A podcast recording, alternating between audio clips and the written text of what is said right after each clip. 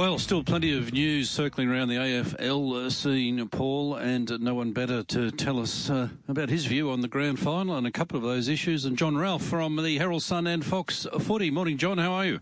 Hello, guys. Great to be with you. Yeah, it was a it was a tough grand final for you, for the journalist who was trying to find the magical moment from that game. So I sat there for two and a half hours watching it. The there's not a lot of magic here, but it was a uh, it was a one-sided encounter, and there were magical moments. Let's face it, it was a yeah, it was a pretty old um, a scrappy old game, but at least for the likes of Joel Selwood and a couple of great Tom Hawkins goals early on, and then the procession of goals to the likes of Brandon Parfitt coming in as a sub and Sam Menegola kicking his first goal in his career from centre half back. Yeah, there were some there were some great moments, and of course there are incredible narratives like uh, Patrick Dangerfield with his first flag and that, that legacy defining flag. But the magical moment, yeah, I had to I had to work pretty hard to find it. Just, uh, John, one issue that uh, I haven't been able to get an answer for. What do you think happened to the Swans? I mean, I've never seen a team, uh, you know, that good. Sort of whenever they got the ball, they seemed to have no options where to go. Was it a masterful tactical performance by Chris Scott, or was they just totally off their game? Well, uh, yeah, I think it's an amazing question because they're, they're, not a side that's flaky. They're not a side like Adelaide who you know didn't believe in themselves back in the 2017 grand final. You know, I, I, think sometimes what happens in a grand final as well is it's, it's, such a sense of finality. So you get that, you know, you get that 30 points down, and you realise that, that, it's over for the year, and it's just incredible to, to, to, it's incredibly tough to fight back, and you just drop your bundle. Mm. But um, yeah, I, I, think from a, just a, a really um, simple forward strategy perspective, you know, Lance Franklin got smashed again. Um, you know, they didn't have much in Hayden McLean, who came in, of course, you know, as a, as a quite shock selection there. And their small forwards couldn't get going. And so the Geelong forwards repelled that ball.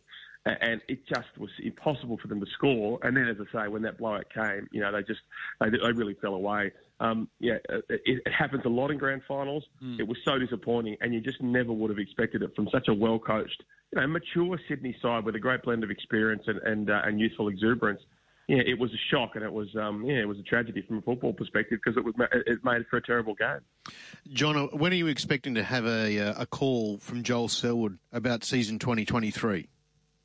Uh, I, I, would think tomorrow, guys. And so, uh, you know, you, you, make of that what you will. Um, yeah, I think he's always timed his moment. Um, I, I, think he's absolutely playing well enough to, to go around again. Um, you know, I think he, he talked about, you know, I could, the season could have gone on four more day, uh, four more weeks. So, you know, it's great in body and great of mind. But I think when you get to a stage where you have absolutely nothing left to prove in the game, um, you know, it's just such a perfect way to go out, you know, for, for everything that he did on the field and, and, the way that his legacy was changed off the field, you know, you, you, know, with Sammy the Water Boy, you know, with the way that he gave his boots to the, um, to the Auskick kid, um, you know, it, it's, it's as perfect a way as there is for, him. for let's face it, a player who has had really provoked really strong reactions across his career. If you said to a lot of people across the industry, Joel Selwood, ducker, that would be the first thing that they would think about. You know, and I know that that might sound comical, but that um, for all of his greatness, you know, he just polarised so many people because of the way that he got head high free kicks. And so, you know, when you when you find that perfect time to retire, yeah, I mean, there's nothing official yet, but I think if you, uh, yeah, if you had a dollar on it, you just suggested by the end of the week he might have um, gone off into whatever it is that, that challenges him in the, the second half of his uh, of, of his life.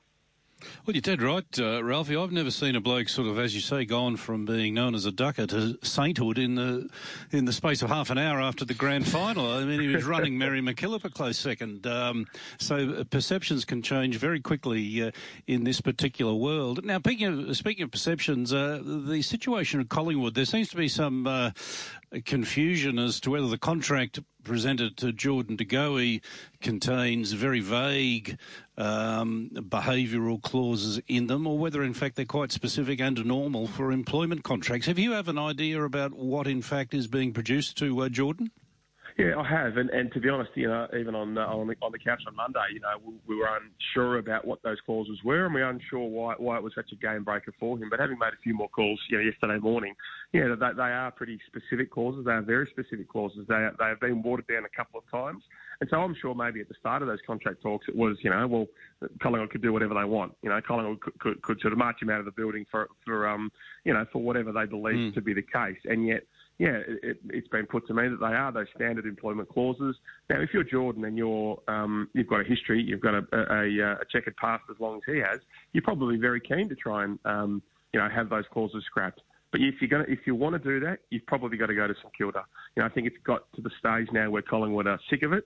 They're sick of him being managed by his brother-in-law, which is not an ideal scenario, and they believe that you know that it's uh, contributed to some of this, you know, some of the negotiations that, that probably have dragged on longer than they should have.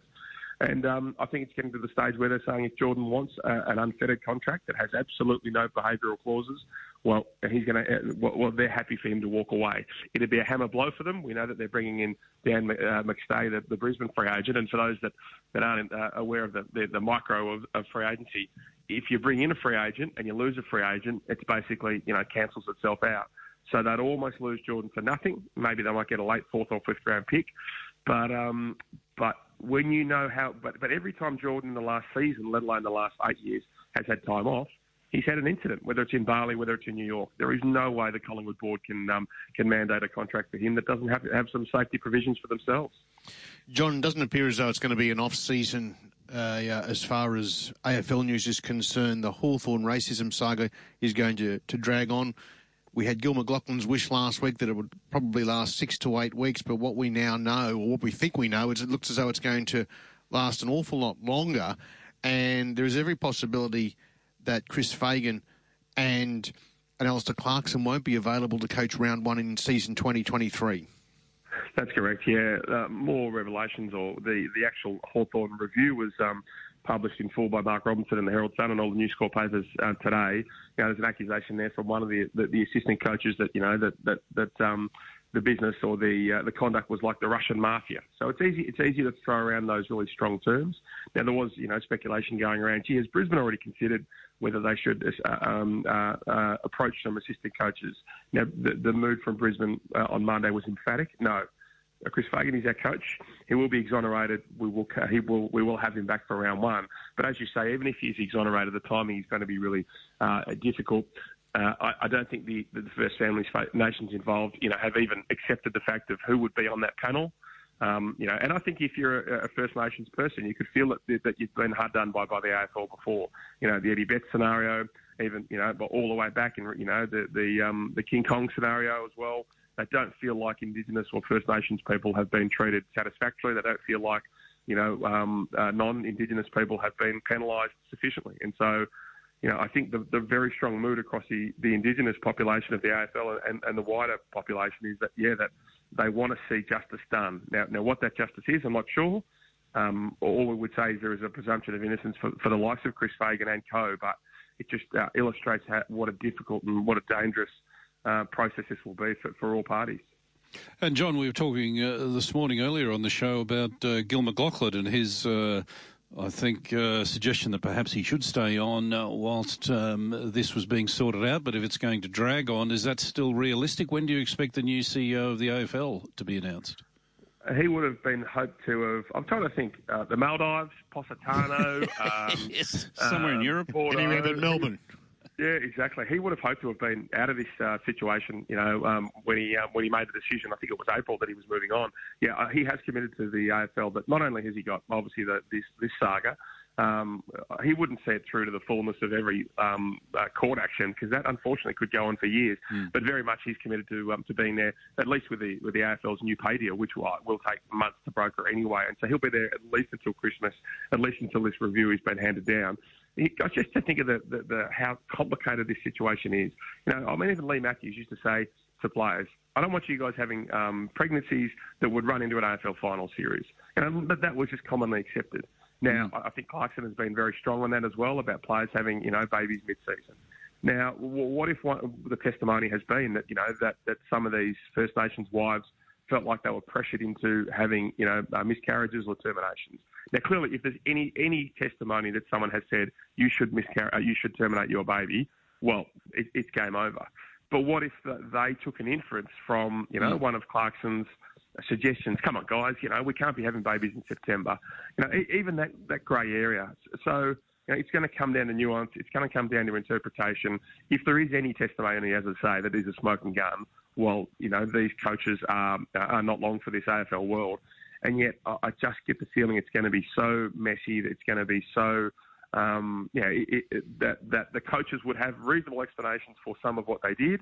And yet, if, the, if there is a feeling that these people were pressured into breaking up from their families, well, you know, it's game over. You know, there, there are. Um, yeah, it's going to come down to those kind of things, and I fear that we're never going to get an absolutely crystal clear picture of what was it, whatever was said. Ralphie, uh, yeah, your your season now comes to a conclusion with us. We've had the exit meeting. You weren't there, but you're invited back for next season because we loved on, having you on board on as our Melbourne. Pay, unfortunately, we didn't tell you that. because it's not a salary. It's not a Jack sort of uh, style salary cut where you, you, take me down from three dollars to dollar fifty. And, ve- and, very tough behavioural clauses too. but John, uh, look, you're a great contributor to this show. We love having you on. You have your finger on the pulse in everything across the AFL. We can ask you any question and you cover it so professionally. We love having you a part of our show. We look forward to season 2023. Thanks, boys. I love it. And if there is a salary down, just take a couple of dollars from Tim Hodges' Monday contract, just fold it into mine. We'll I'm do. sure Tim won't be. Uh, I'll see him at the Fox Footy drink. Uh, we'll work it out today, and we'll come back to you with an agreement. Yeah, we just heard uh, yeah, our producer James Clark said that. Uh, Tim's now an unrestricted free agent, so there's some work to be done. Fantastic, guys. Yeah, thank you, sir. Thank you, John. Had a lot of fun. Thanks, John. There he is, John Ralph